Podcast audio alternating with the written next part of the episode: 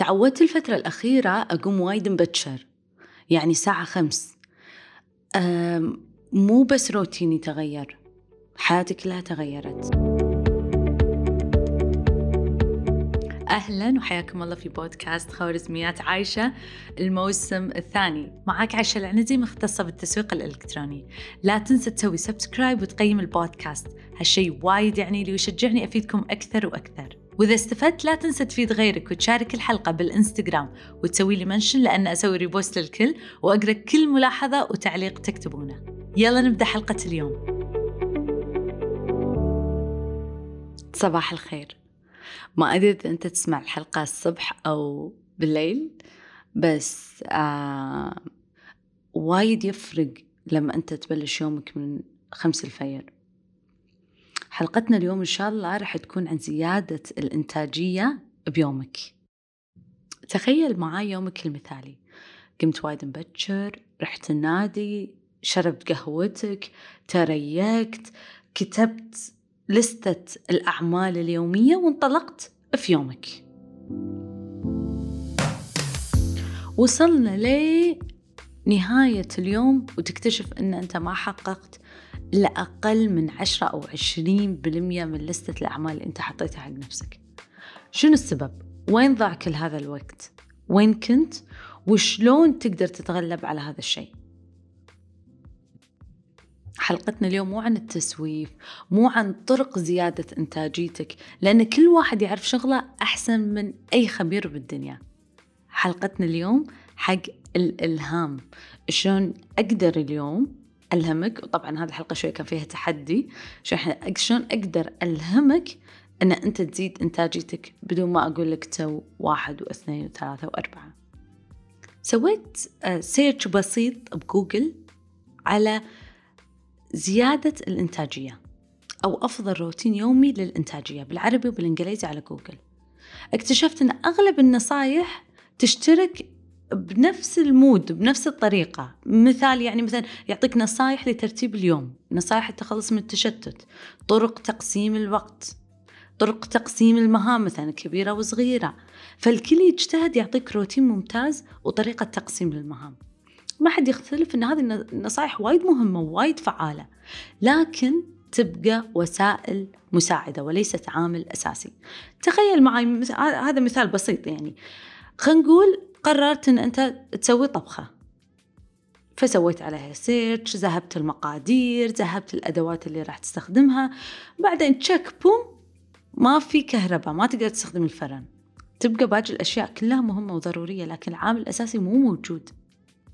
وبرأيي الشخصي الدافع اللي يطلع من داخلك هو العامل الأساسي وهو المحرك الأساسي.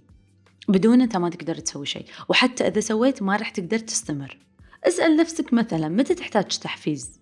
هل مثلا إذا تبي تروح السوق تحتاج تحفيز؟ إذا بتشوف فيلمك المفضل؟ إذا تبي تطلع مع ربعك؟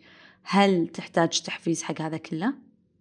ولا أنت تحتاج تحفيز بس بالأشياء اللي تتطلب منك جهد مثل شغل مثل ترتيب وتنظيف. هذه الأمور مختلفة عن الأمور الأولى. هني راح تعرف نفسك.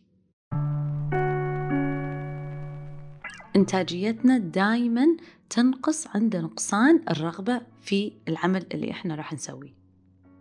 فأنت راح تشوف نفسك. هل أنت كسول ولا أنت ما عندك دافع؟ هني يفرق. لما تشوف نفسك إن أنت تطلع وتروح وتسوي أشياء وتشوف فيلمك المفضل وتروح النادي وتسوي اشياء معناتها مو كسول. الدافع موجود حتى لو أنت ما لاحظته. نفس الشيء في الأعمال الأخرى. إحنا لازم نوجد الدافع من داخلنا عشان هو اللي راح يحركنا.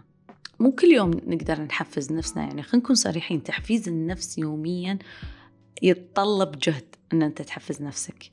فلازم في شيء هو هو من نفسه يحفزك. وفكر بيوم من الأيام لما تكون ماسك تليفونك وترد على رسائل الواتساب أو ال DM بالإنستغرام شوف شوف شعورك من داخل. هل كل محادثات ترد عليها بنفس الحماس؟ واسأل نفسك ليش؟ أكيد مو كلها راح ترد عليها بنفس الحماس.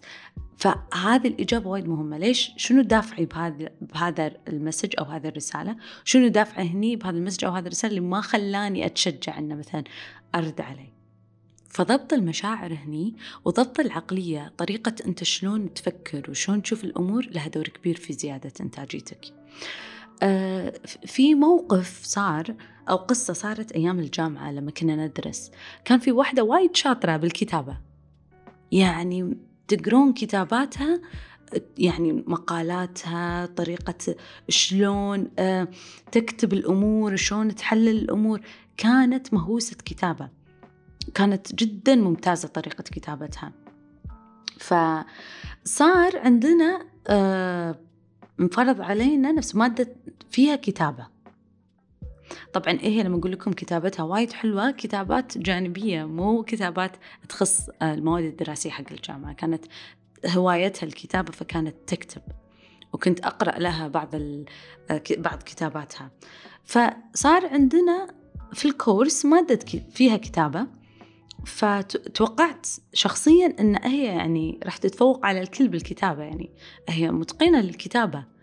الصدمة إن وقت تسليم الواجب كانت آخر وحدة سلمت الواجب. و... وال... وال... اللي يحر بعد إن كتابتها ما كانت بهذاك المستوى أو بهذه الجودة. فيوم سألت قلت لها ليش يعني؟ أنت كتاباتك ما شاء الله وايد حلوة. شو اللي شو اللي فرق معاك؟ فقالت لي إن أنا ما أحب أحد يجبرني على الكتابة. أفكارتي بالوقت حسب الوقت. اللي أنا مزاجي يكون مثلا في راية يكون مثلا أتي بالليل أفكاري تي الصبح أيا كان. فكانت فكرتها شلون هي تشوف الموضوع وهذه هني طريقة العقلية وطريقة التفكير إنها كانت تشوف نفسها وايد مجبورة. وهالشيء دمر إنتاجيتها. ما أقول لكم على الأقل كان لازم يمكن البعض يقول إنه لا هو مزاجها آه، الكتابة مزاج ومزاجها ما كان حلو وهو مو على المزاج كثر ما إنه على الأقل لو لو تخطت هي لو تخطت هذه المادة لو سلمت بالوقت لو كانت على الأقل كتابتها مقبولة هي حتى طريقة كتابتها ما كانت مقبولة. فالشخص لما يشوف إنه هو مجبور يسوي شيء عمره ما راح ينجز الأمور صح بالعكس راح يخربها أكثر. فأنت لا تجبر نفسك أن تسوي الأعمال أوجد لها دافع عشان تسويها. نفس المصورين ما شاء الله عندهم أحسن المعدات. ويصورون بأفضل الطرق. بس تقول تعال طبق حق الإنستغرام وهو ما عنده دافع أصلا. عشان ينشر مثلا أعماله في الإنستغرام أو صوره أو ينشأ حتى محتوى خاص فيه من خلال تصويره العجيب حق صفحته. ما في هذا هذا الدافع مو موجود. وحتى إذا وجد الدافع أغلب الناس يقولون بلى إحنا حابين مثلا ننشئ محتوى أو نصنع مجتمعنا الخاص داخل صفحتنا داخل الإنستغرام. حتى إذا وجد هذا ما يكونون صادقين فيه مية بالمية. لأن إذا تبي تكون صادق شنو التضحيات اللي أنت قدمتها؟ شنو التمارين اللي دربت عقليتك عليها عشان تقدر تنجز؟ قوتك كلها تكمن أن أنت شلون تحول. الأعمال الشاقة أو الأعمال المملة إلى ممتعة. في كاتب اسمه جيسي كتب كتاب اسمه العيش مع الرهبان.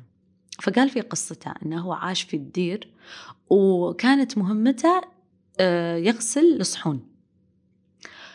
فيقول أن الأطباق خذت تتراكم لما وصلت 500 طبق. هو مهمته بروحه 500 طبق. فيقول يعني كانت تستغرق ساعات عشان أخلصها فكنت يعني شبه يائس. فسألت أحد الرهبان الموجودين قلت له فوق ال 500 كم طبق بعد ناطرة يوصل؟ عشان أنا ناطرة أبي أبدأ. كان يرد علي رد غريب. قال له ناقص طبق واحد بس اللي هو بين يدينك. فاستغرب. ليش استغرب؟ لأنه مو بس هذا الطبق الوحيد. فكان يبين له أن أنت لا تنطر لا تسوف. ابدأ الحين مالك شغل شنو المستقبل؟ شنو راح يجي؟ سو الحين سو سو الشيء الواجب عليك الحين تسويه.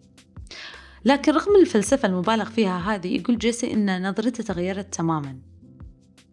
يقول بدل ما صرت أشوف الأمور المتراكمة صرت أشوف شنو بين يديني الحين أنا أقدر أنجزها الراهب خلى جيسي يشوف الموضوع خطوة خطوة. وهذا شيء معروف أن أول ما تبدأ أول خطوة باقي الأمور سهلة. تنفذها نفس يشبهونه بانهيار جبل جليدي. شفت شلون لما ينهار؟ يطيح كذي ينهمر كله مرة واحدة. نفس الشيء لما أنت تبلش بأول خطوة. الحين فكر معاي بشيء يحتاج منك دافع عشان تسويه أو تحفيز. اكتب مدته الأصلية كم راح ياخذ منك؟ خلينا نقول ياخذ منك ساعة. أقنع نفسك أنه راح تسوي منه بس ربع ساعة. راح تكتشف أنك أنت خلصته خلصت المدة وعادي قاعدة زيادة وهم مستانس. تبي تطلع تركض؟ لا تقول بركض نص ساعة قول بركض عشر دقايق. تكتشف نفسك أن أنت خلصت العش... النص ساعة كاملة. في مقال وايد حلو من جامعة هارفارد بزنس. يقولون بعد عدة أبحاث اكتشفوا أن بعض الخدع البسيطة للعقل تخلي الناس أكثر استمرارية في العمل. مثل شنو؟ رقم واحد أنك أنت تتابع تطورك في العمل. رقم اثنين أه تشجع نفسك على بعد إتمام العمل على مكافآت فورية من أشياء أنت تحبها. رقم ثلاثة تخلي العمل نفسه هو ممتع. تستمتع أنت فيه وأنت تطبقه. أيا كان تبي تسمع معاه موسيقى أه تبي توثقه. أه أيا كان الشيء اللي راح يسعدك ويخلي العمل ممتع سوه في مصطلح وايد حلو اسمه gamification gamification هو الإنجاز من خلال اللعب ومن خلال المرح. هذا المصطلح آه، استخدموه عدة شركات. استخدموه مع العملاء استخدموه آه، بالتسويق استخدموه بعدة أشياء. ليش؟ لأنه ممتع. ويعطي حق الناس دافع بدون ما يحسون. الناس يحبون يستانسون بالحياة يحبون يستمتعون. فهذه أحد الأساليب اللي أنت تقدر تطورها مع عملك بينك وبين نفسك أو مع نفسك ومع فريقك. اللي أبي أقول لك إياه قبل لا نختم إن لا تقول حق نفسك ما عندي وقت. كل الناس اللي تشوفهم بالدنيا عندهم نفس وقتك نفس الدقايق نفس الثواني. فلا تخدع نفسك. وتذكر أن تخلي الدافع الكبير في الحياة والأساسي يخدمك ويخدم عائلتك ومجتمعك وكل الناس حول العالم. كثر ما كان الدافع وايد كبير كثر ما كانت الاستمرارية أطول وكثر ما كان الطريق ممتع. كانت هذه حلقة اليوم. أتمنى تساعدنا وتساعد الفريق على الاستمرارية من خلال ال review اللي تقدمه ومن خلال ال repost اللي ممكن تشاركها داخل ال social media. أنا أقرأ كل تعليقاتكم وأسوي repost على كل mention تسوونه ونشوفكم إن شاء الله في حلقة قادمة.